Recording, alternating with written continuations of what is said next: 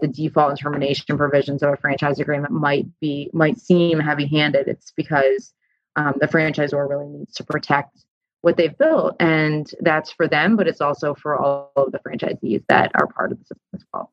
Welcome to FranCoach's Franchising one oh one podcast series. Here we talk about all things franchising. What is it all about? Is it for you? How do you find the best one to own? And so much more.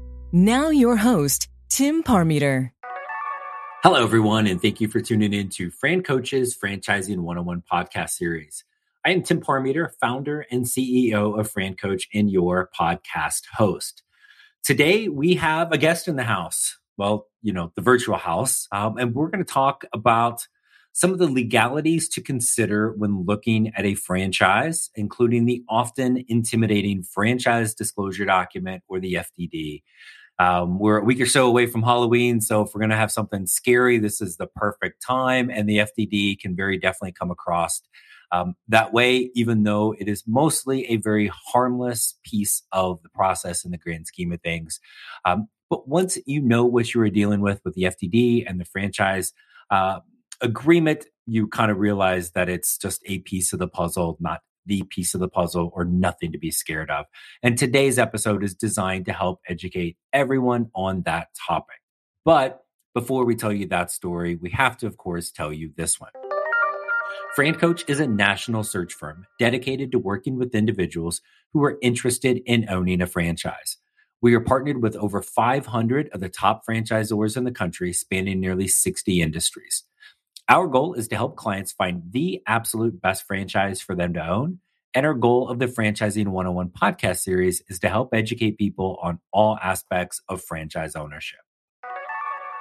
Okay, so that is a bit about us. Now let's get to our guest. Um, so here with us today is Miz Amanda Dempsey. And Amanda is an attorney and shareholder with Kent Franchise Law Group.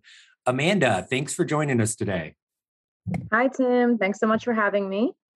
You are, uh, it's our, our pleasure to have you join us. And um, the uh, your firm has the words franchise law. So we are going to pummel you with questions about that. So hope you're, hope you're ready for, hope, hope you're ready to be on the stand, Amanda. We're going to, we're going to, we're going to cross-examine the heck out of you. So f- first off, the heck with all the franchise law stuff. Who Look, who's who's Amanda? Give us a little, tell us who the heck we're talking to. I am ready. I am ready for that. Um, sure thing. So uh, again, my name's Amanda Dempsey. I uh, the firm is Kent Franchise Law. We are located um, in the Philadelphia metro area. So I'm actually, um, you know, born and raised in Southern New Jersey, live there now, and our firm is in suburban P A. So we're kind of all over the Philly area. Um, and I've been practicing franchise law for about ten years now. Um, largest, you know, pretty much almost all of my career. And, uh, yeah, so I'm, I've been working with the same team for about that time, and, uh, we specialize in all areas of franchise law. Cool. So, so, so let's get, let's go a bit to the Wayback Machine here first. So what, why, what, what prompted you to become an attorney? Yeah, that's a good question. Um, You know, I was, so I, I went to undergrad. I was a psychology major, business, uh, business minor, um, you know, really enjoyed college and did the whole liberal arts thing. Was not really sure kind of where I wanted to end up.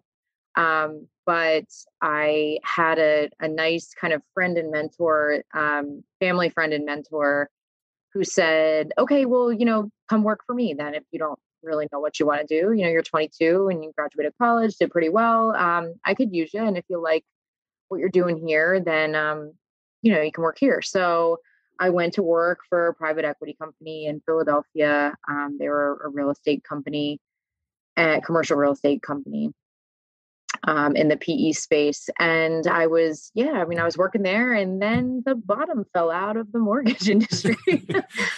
uh, so I just started thinking about next steps, and she was an attorney, and she said to me, you know, I, I think you'll be really good at it. You know, you're doing a great job in the department, and, you know, maybe when you go to school, once you get out, um, you know, we'll be hiring again, and, and come back, work, back to work here. Um, and that didn't really happen. Uh, they were not really, uh, you know, back to hiring about, at a, you know, about the time that I graduated three years later. So um, I just, you know, I started working other jobs, but it was, um, but you know, I'd, I'd gone to law school and she was great. I really enjoyed it. Um, there's so much of my psychology background that I use, um, counseling my clients really every day. So I, I really love that part of it. And it makes a lot of sense for me. Um, and I knew that I didn't want to be a litigator. That wasn't in my wheelhouse. So, um, I went into corporate law and I had the background in real estate. Um, so I was working, you know, a job as a general corporate practitioner and, um, you know, a partner joined our firm that had worked in franchising his whole career and had a, you know, general practice in franchise law. And he threw an M and A deal on my desk on day one and said, "Can you help with this?" And I said, "Sure." And uh, here I am all these years later, you know, working in franchise law still. So. I think the most people that are in franchising and for people that are outside of it, and I'm sure you were the same way as me, I, I didn't know the first thing, thing about franchising before. You just think, oh, franchise, there's McDonald's. You, you, just just a tad bit more than that.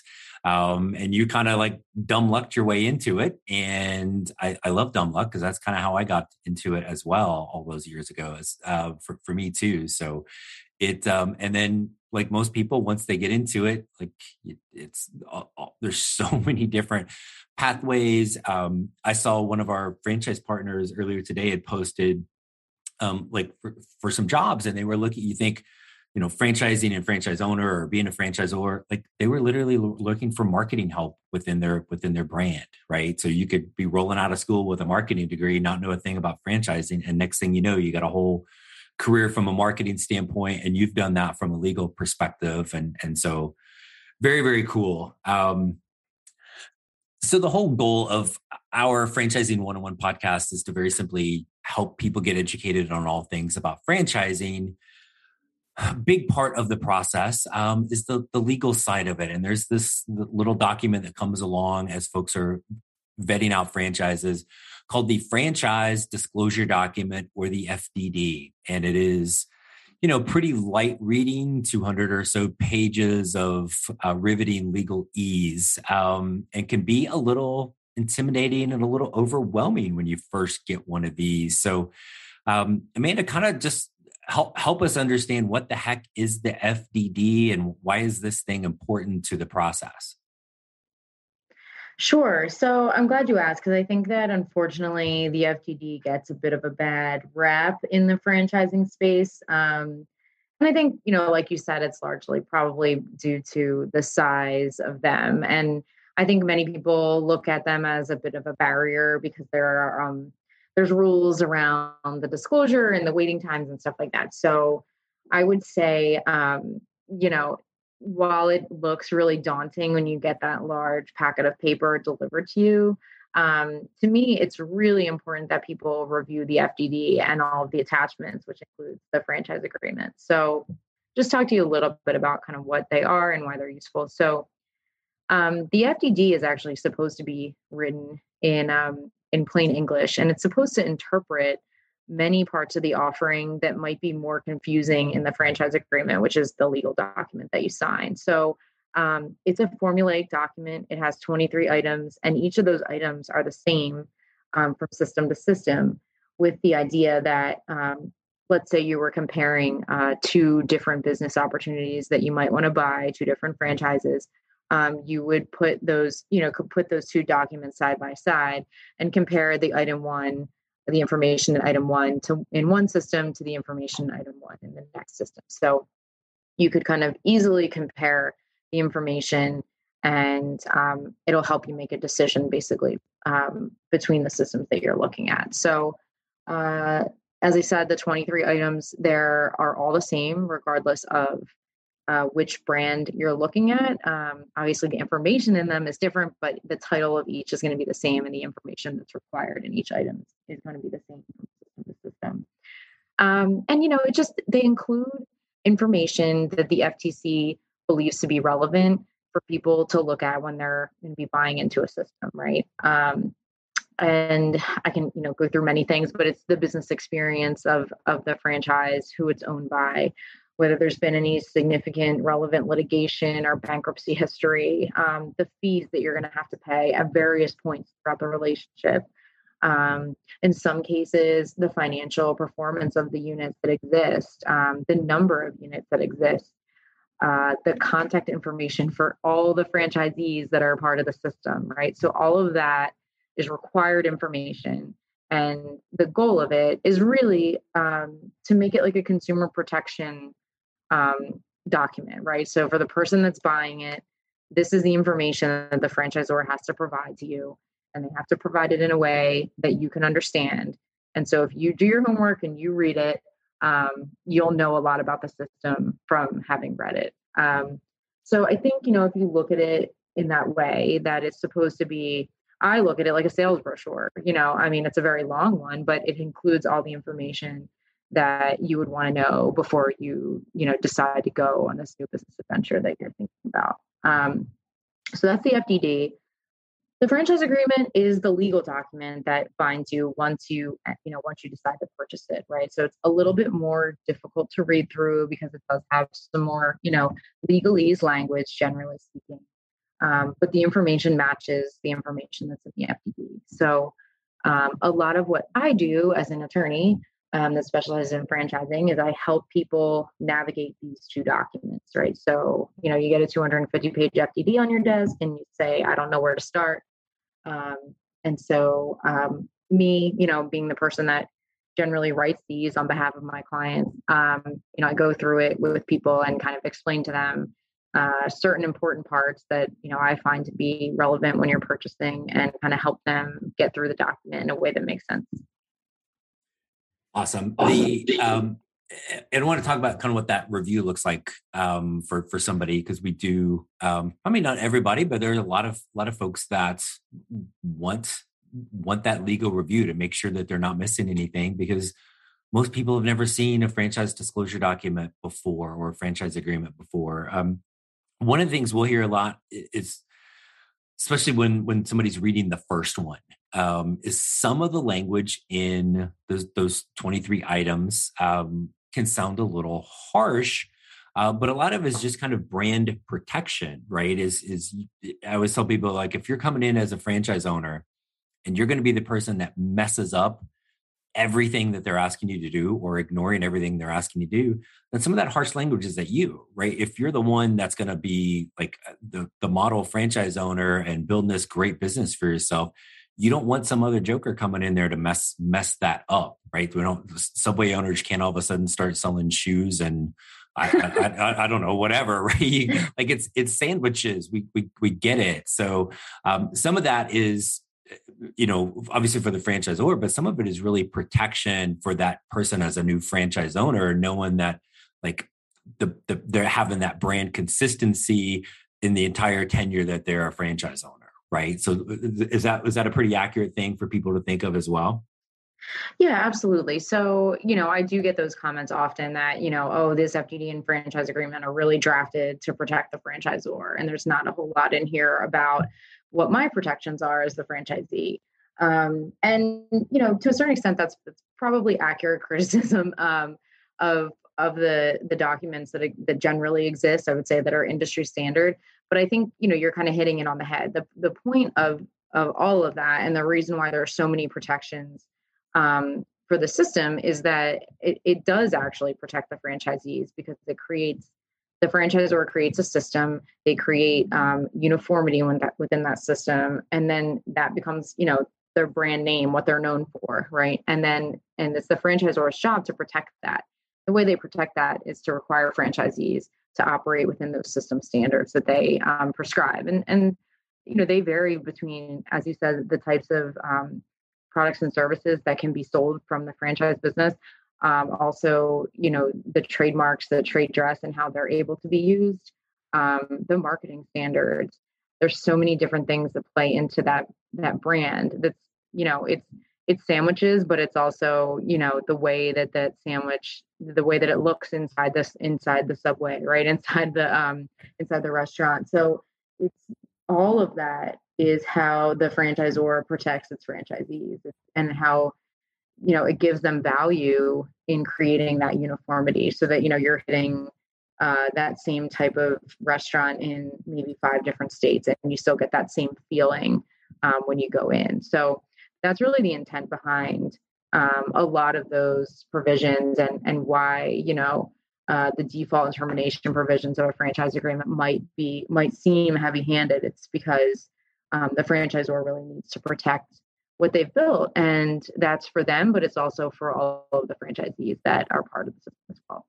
Yeah. And, and if you aren't interested in brand standards and consistency, um, then franchising probably isn't for you. You need to just go start, you know, you know, Tim and Amanda's sandwich shop and, and wing it and, and see how well that, that, that works out. Right. So, um, so somebody gets the F D D, they're, they're kind of narrowing it down. They know what's franchise that they, they think they want to do. They're looking through the agreement, but they're like, this is, this is too much for me. I'd really like somebody to kind of do a review of this. Obviously that's one of the things you and your firm do.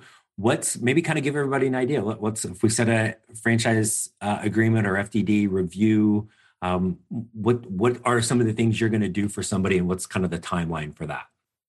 Yeah, sure. So typical engagement, um, with that assignment generally um, takes about five, between, I would say five to seven business days from when we get started.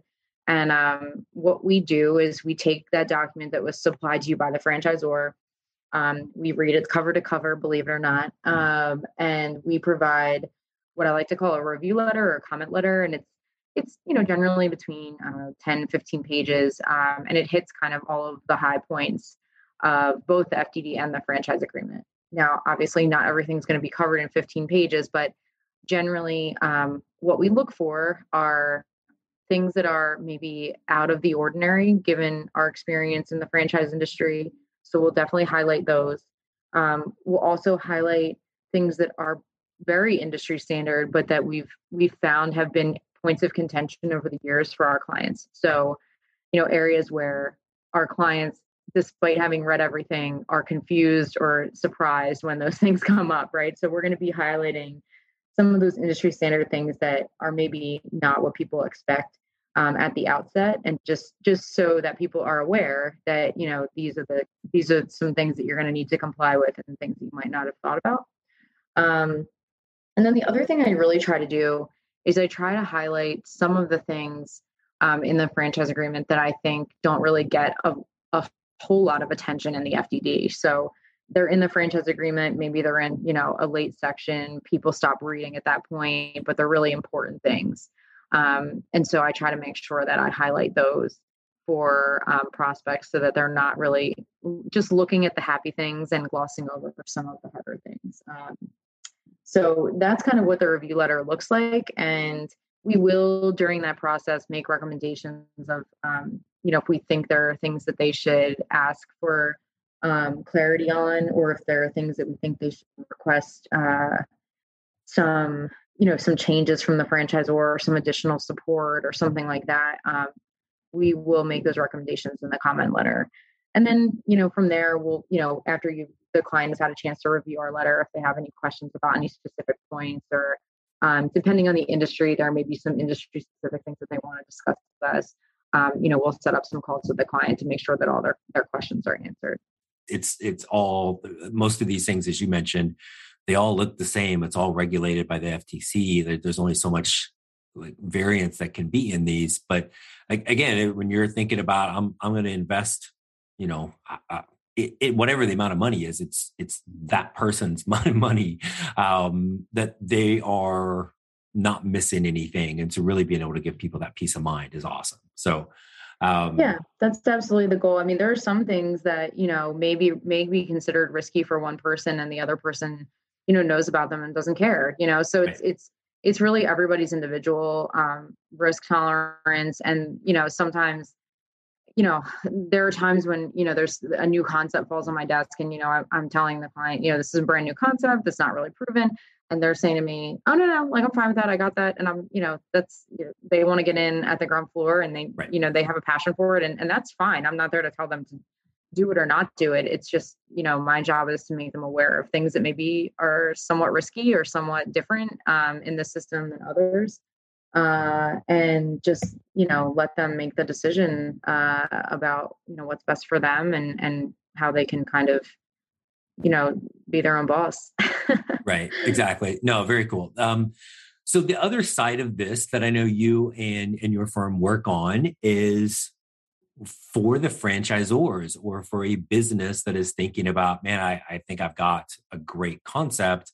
I would like to turn that into a, a, a franchise, right? So, um, and and let, let's be honest, the majority of what we do with FranCoach and our podcast is more helping the people become franchise owners. But we've had a handful of folks, um, one of which I'm pretty darn sure you've worked with, um, that have been podcast listeners are like, I got a cool business. I want to turn it into a franchise.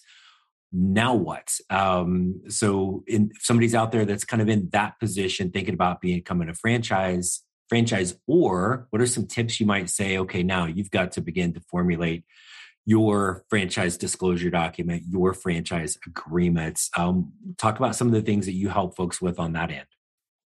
Yeah, absolutely. We do a lot of work with emerging franchise brands, um, and we represent brands. So I should say we represent brands really of all sizes. Um, so we represent emerging franchise brands, but a lot, you know, a large part of what we do every day is working with middle market um, clients, you know, throughout the U S and, and also internationally. So we have tons of experience doing that. And um, I actually really love working with emerging brands because um, just the the spirit of new of a new entrepreneur kind of walking through the door and just showing me their cool new idea and how it's going to be the next big thing. I mean, there's just something so electric about that. So um, it's one of kind of the the more fun things that I do um, as part of our job. But yeah, so I mean, what we do for those clients is, you know, people will come to us and, you know, they may have multiple company-owned units or they may just have one, um, but they want to turn their business into a franchise. So, I mean, we explain to them basically the param- the very first step is just explain to them the parameters of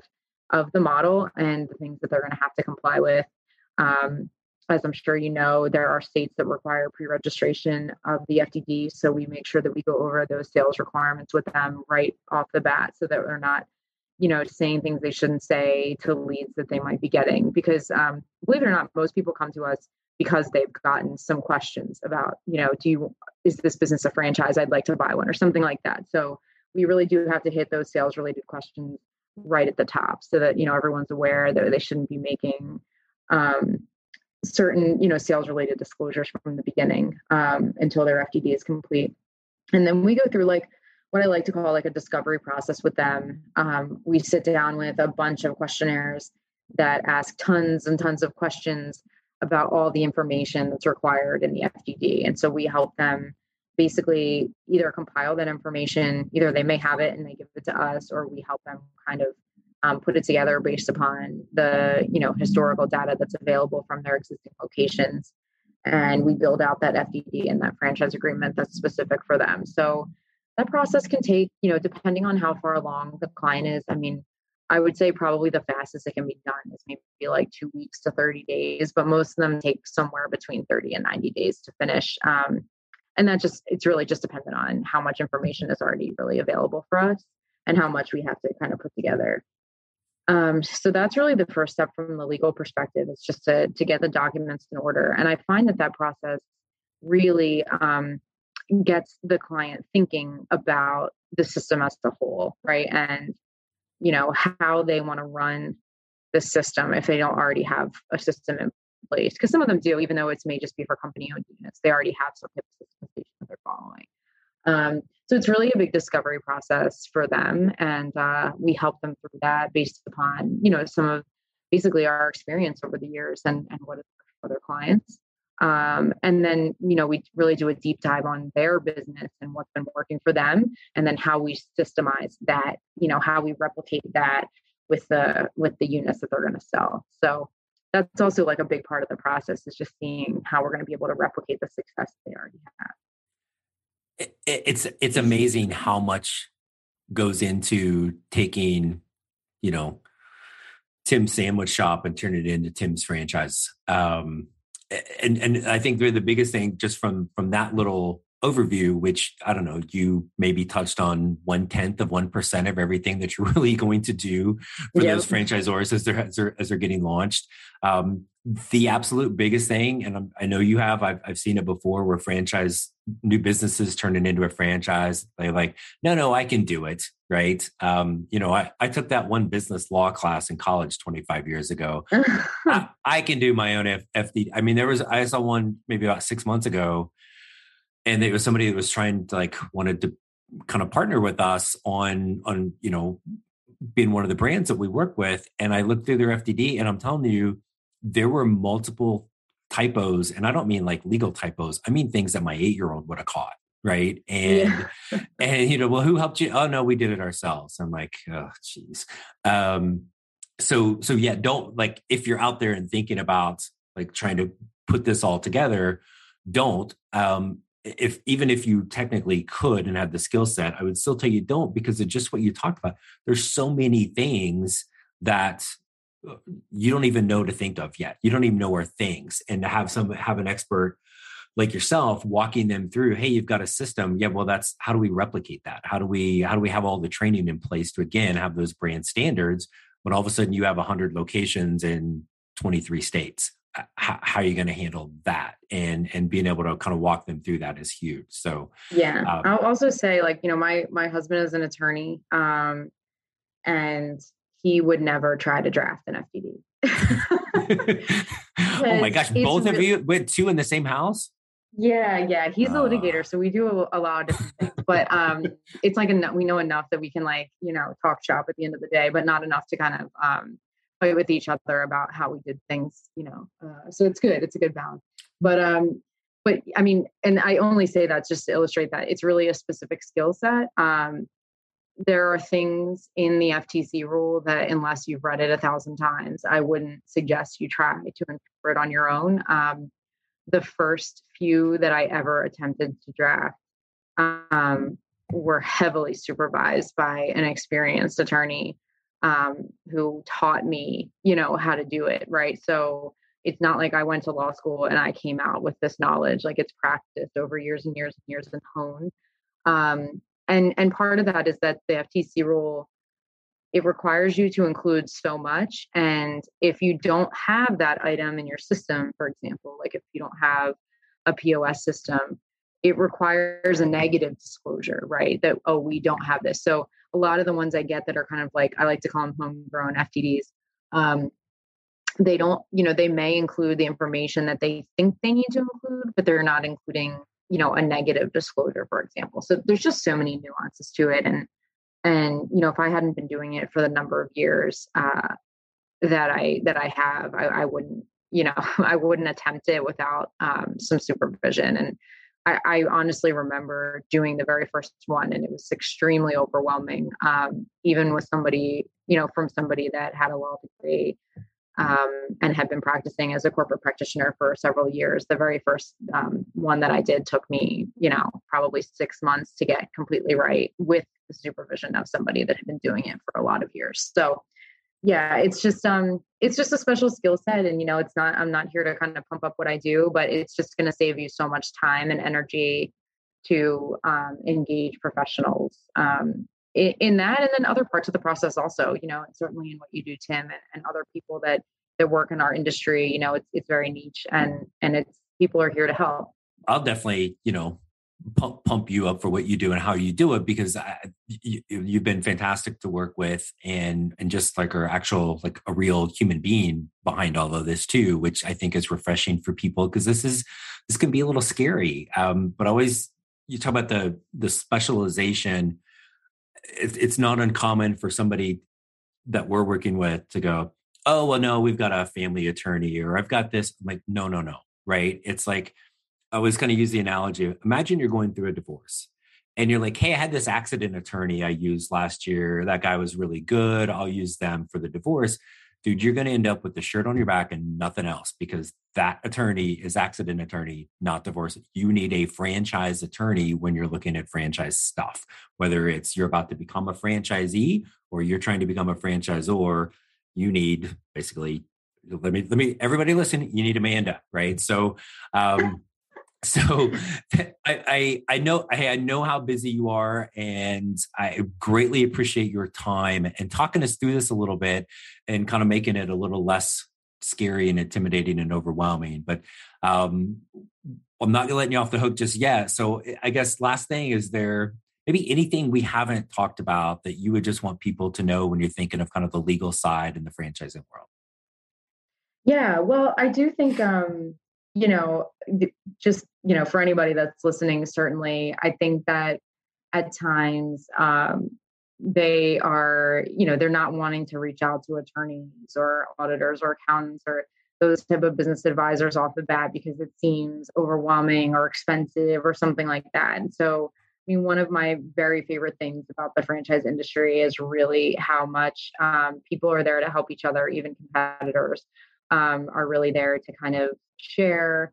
Um, that to me was kind of one of the biggest kind of gems of the pandemic, uh, was just seeing how people really uh, pulled together and to help each other kind of get through this. And that's, that's really kind of, to me, really, it's just kind of the way the industry is generally. And it was really highlighted during that time. So, I mean, certainly I think that if somebody's looking to get um, into the industry, whether they're, you know, a seasoned entrepreneur that wants to buy, you know, a pack of franchises, or if they are, are just buying their first unit because they want to be their own boss, um, please do reach out to, to, to someone in the industry to just get some advice, because, um, I think that, you know, personally for me, I think that it can be a great, great step for someone who has a passion. Um, I really believe in franchising as a method for creating business ownership for people that, you know, need some, maybe some extra support, right? Um, so you're not out there on your own, just, you know, trying to figure everything out. You know, you have this kind of blueprint to work off of and this support system to help you.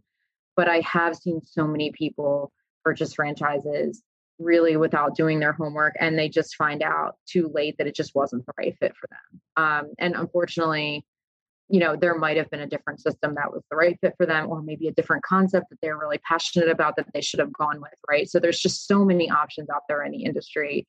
So if you're considering it as a path to business ownership, which is one that I really actually, you know, wholeheartedly support, um, you know, find somebody, whether it's me or Tim or somebody else in the industry, that can help you kind of select one that's going to work for you and that meets your goals. Because, like, I guarantee you, there's so many out there um, that, you know, they involve different levels of involvement, different types of businesses, different industry verticals. There's just so many options. And I just hate to see it when people pick the wrong one for whatever reason, you know? So um, it makes sense, certainly, to kind of know thyself, um, and go after the one that makes that that fits with you. And um, there's just many people out there that can kind of help you identify that. So that's really kind of my two cents on it. Um, you know, I personally believe in the model, and I think it's great for communities, um, people, huge opportunities. But I think, you know, unfortunately, the downside of it sometimes comes when it's just really not a great fit. So just find your, you know, that's, I guess maybe that's my biggest advice. No, without that is there, there's not, it's not one size fits all. Um, and what's going to be the best fit for person one is going to be the worst fit for person two. So w- without question, um, on that. So I, I appreciate you sharing that too, because that's, I always think that's probably our biggest, biggest mantra we try to get across to people is this is the best thing for you. Um, that's, that's the key. So Amanda, I cannot thank you enough for the time you spent with us today and, and talking us through everything. So thank you so much for coming on. Yeah, my absolute pleasure. It's great talking to you always. And um, yeah, thanks for having me. You are welcome. And for all of our loyal podcast listeners, we hope the Franchising one oh one series continues to provide insight into the amazing possibilities that can be achieved as a franchise owner. Uh, be sure to follow us uh, wherever you listen to your podcast, um, so you never miss an episode. Also, feel free to check out the Franchising one oh one website, which is literally franchising one oh one podcast dot net, or our main site, which is francoach dot net. Uh, and if you'd like to learn more about becoming a franchise owner, send us a message on one of those two sites. Uh, let's set up a brief introductory call There's never any fee for our service. We encourage you to take that first step today to create your better tomorrow. Thanks everybody for listening, and we look forward to talking with you soon. Thanks for listening to FranCoach's Franchising one oh one podcast, where our ultimate goal is to help educate you on all things franchising so you can create your better tomorrow.